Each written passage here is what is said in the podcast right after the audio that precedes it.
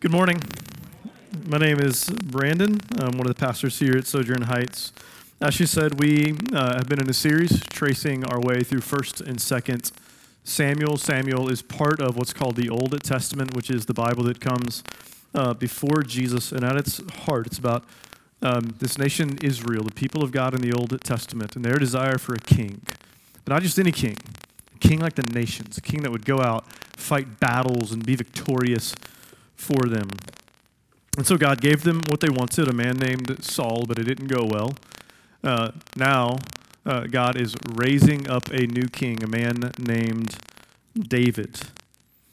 And so we've been following the Saul David saga story, and last week we saw uh, we saw Saul's jealousy just overtake him. And between our text last week and this week, uh, Saul has been on the hunt. He has been trying to work the scenes to get David killed, get his life taken. And so our text today uh, as Saul is still on the hunt, is going to bring up a uh, pretty simple, straightforward question that's got a bit of a complex answer.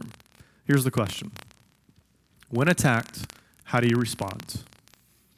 When attacked, how do you respond? And if we're going to learn from our text today and be able to take anything away, we've got to acknowledge this that not all attack is with a spear, right? Not every time you're attacked, it's somebody firing a spear at you.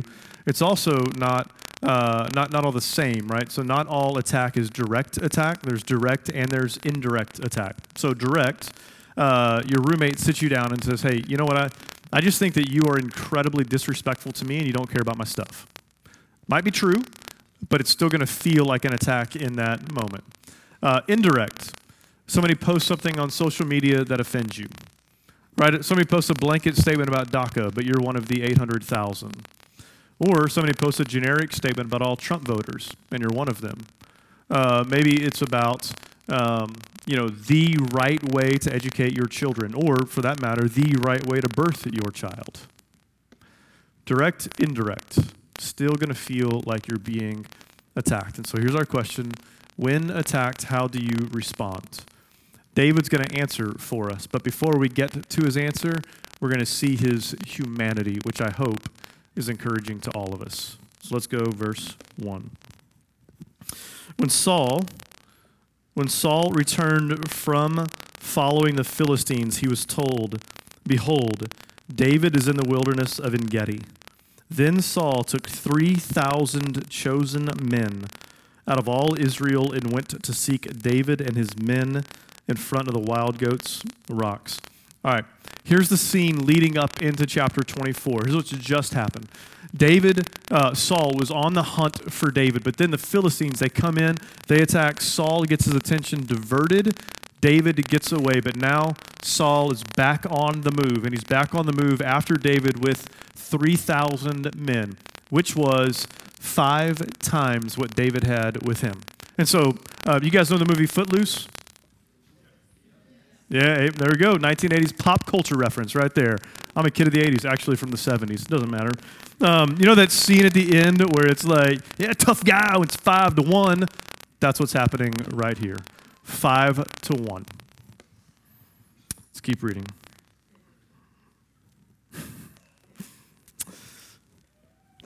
and he came, and he came to the sheepfolds by the way, where there was a cave and Saul went in to relieve himself.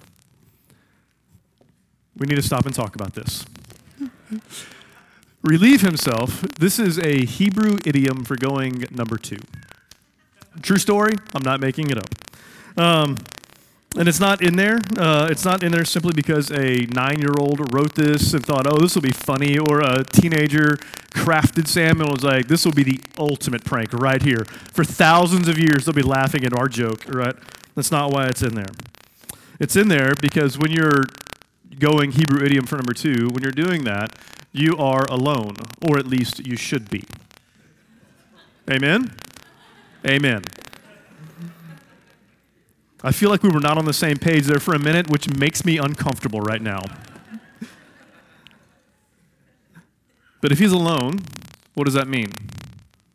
That means he's vulnerable, he's defenseless, he's open, he's wide open for attack. Let's keep reading. Now, David and his men were sitting in the innermost parts of the cave. And the men of David said to him, Listen to this. David's got his men around him. They, they, they know Saul, he's right there. He's sitting, squatting. I don't exactly know what they did in their culture, but he's right in front of us. And his men come to David and say, Here is the day of which the Lord said to you, Behold, I will give your enemy into your hand, and you shall do to him as it shall seem good to you. So David's men come around him and say, Hey, David, David, hey boy, come here. He's right there. And listen, this is the day. This is the day when God said he was going to put your enemy in front of you. This man has tried to kill you 14 times, and God said he would put him in front of you, and here he is. This is the day. Do with him as you please. But here's the problem God never said that. They're quoting nothing. If you want evidence that God didn't say it, proof, a way to see that this is not from God, the book of Samuel picks up where the book of Judges left off. The book of Judges is part of the Old Testament where it's tracing this history in the nation of Israel that was really rough. There was a lot of apostasy, and it finishes like this all of Israel, they were doing what was right in their own eyes. And the book of Samuel is about reversing that. And what did David's men say to David? Hey, look, he's right there. Do what seems right to you. Hey, whatever is right in your eyes, David, do it. Listen, David, there is 14 times, David, he's tried to take your life. There is nothing that would not be justified that you could do to him. Right in your own eyes, David, go do it. Whatever it is, do it. See, here's a, the, the first thing that we learn from these men is we get a picture of what our natural response is when attacked, right? I'm attacked, you come after me, I get to fight back, right? Because whatever you did to me that's unjust, I get to return injustice in response, and that becomes just. They get a picture, they give us a picture of our natural, instinctive response. But the second thing we learn from these men is how important our words are to one another. Because it keeps going and says, Then David, then David arose and stealthily cut off a corner of Saul's robe. The word then, simply a Hebrew conjunctive linking their words with David's actions. And what were his actions? he stealthily went over and cut off a corner of the robe. That, that word stealthily, that's our, that's our best effort at, a, uh, at translating the word secretly. He secretly went over and cut off the robe. Now, let me give you some Bible 101. This is basic um, Christian living 101. If it has to be done in secret, it's likely not good. Actually, that's not Christian 101, that's just like human ethics 101. If it has to be done in secret, it's likely not good. So let me pause and say something about our parishes. If you're uh, new to Sojourn, second, third, fourth, fifth time, uh, wondering what a parish is, what it isn't, let me, let me say this. Parishes are not Bible studies. They're, they're not. They're smaller communities living as family. And if the word family is weird to you, I totally get it. Um, but the reason we use it is because it's the primary metaphor for the church. So we might as well strive to live who we already are. Smaller communities living as family, but they are smaller families where the Bible is central. Now, let me tell you why the Bible has to be central. Because we need to be able to know that if you and I are meant to live the life and the teachings of Jesus, we need to be able to recognize when someone comes to us and says, Hey, God said, when God didn't say, we need to know that. All right, so let me give you an example.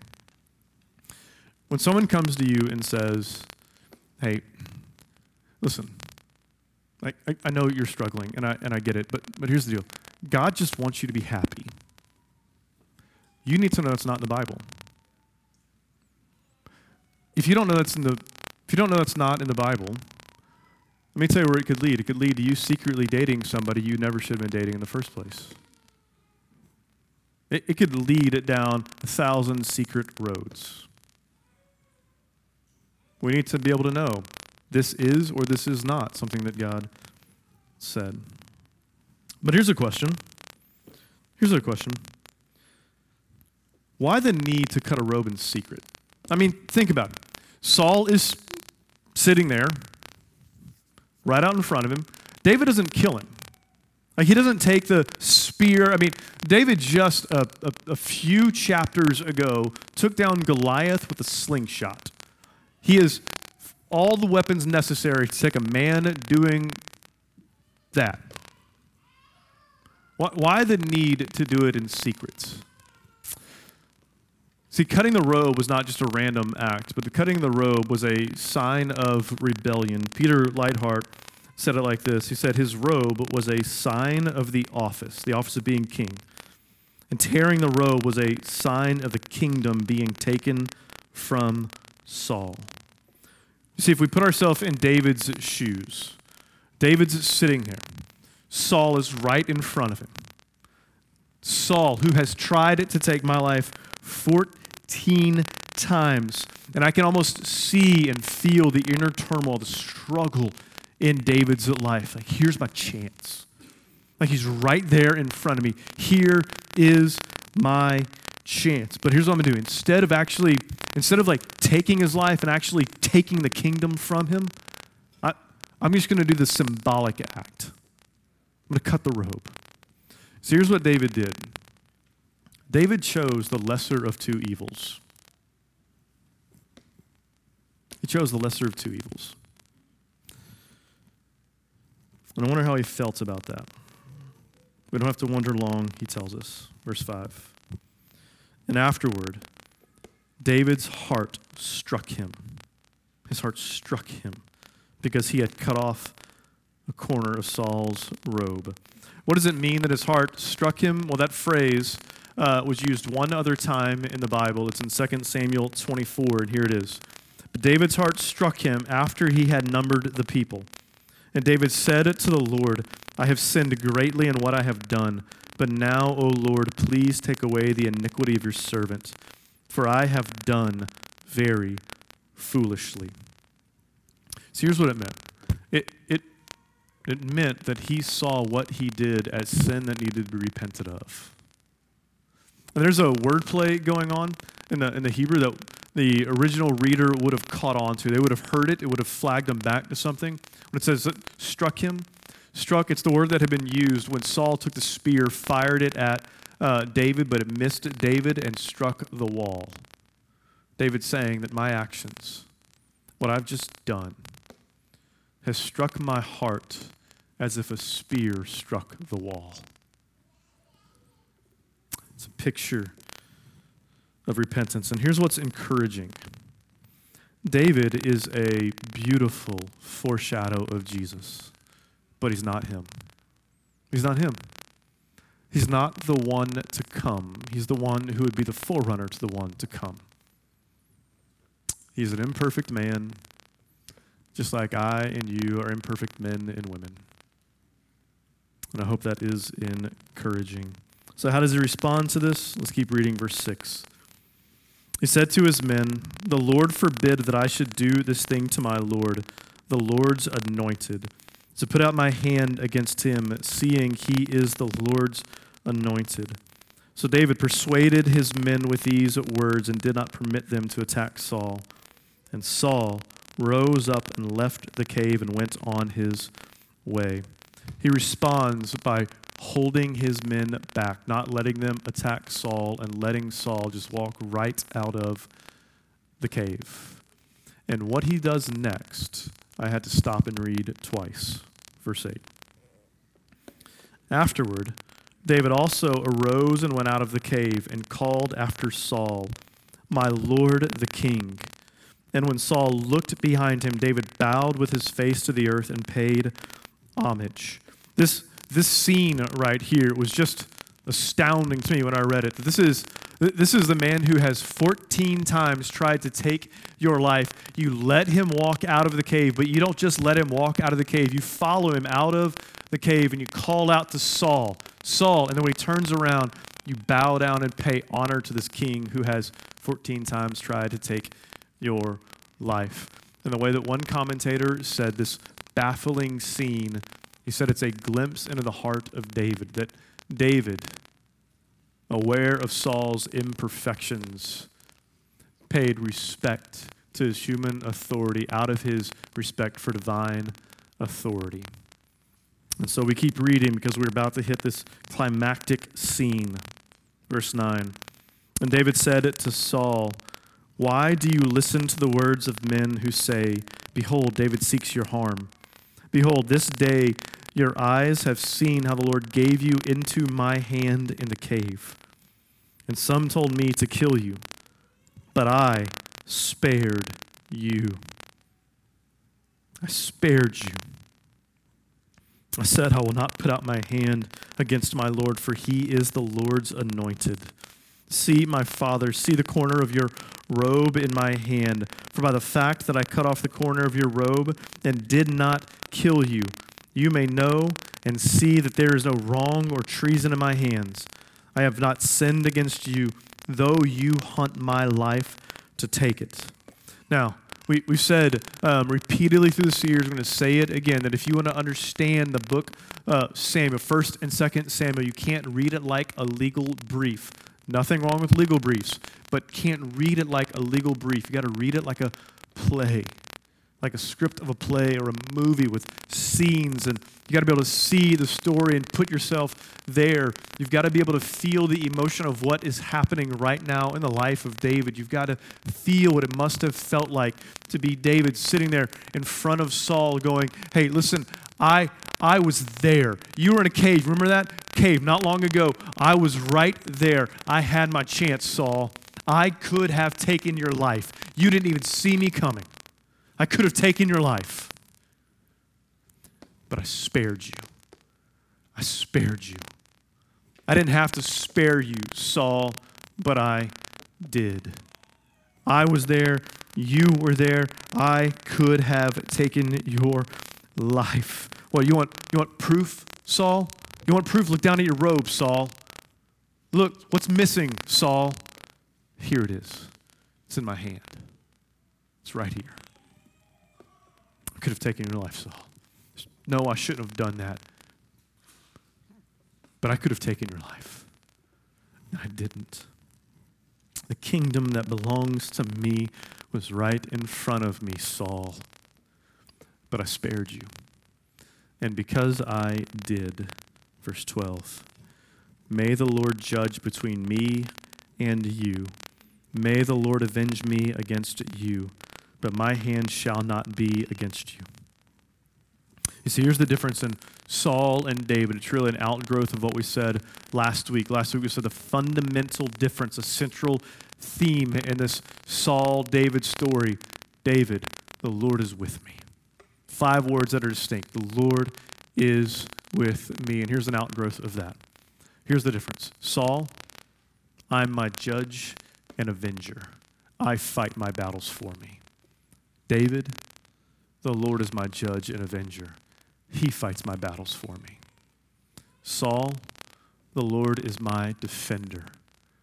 David, that's not true. Saul, I am my defender.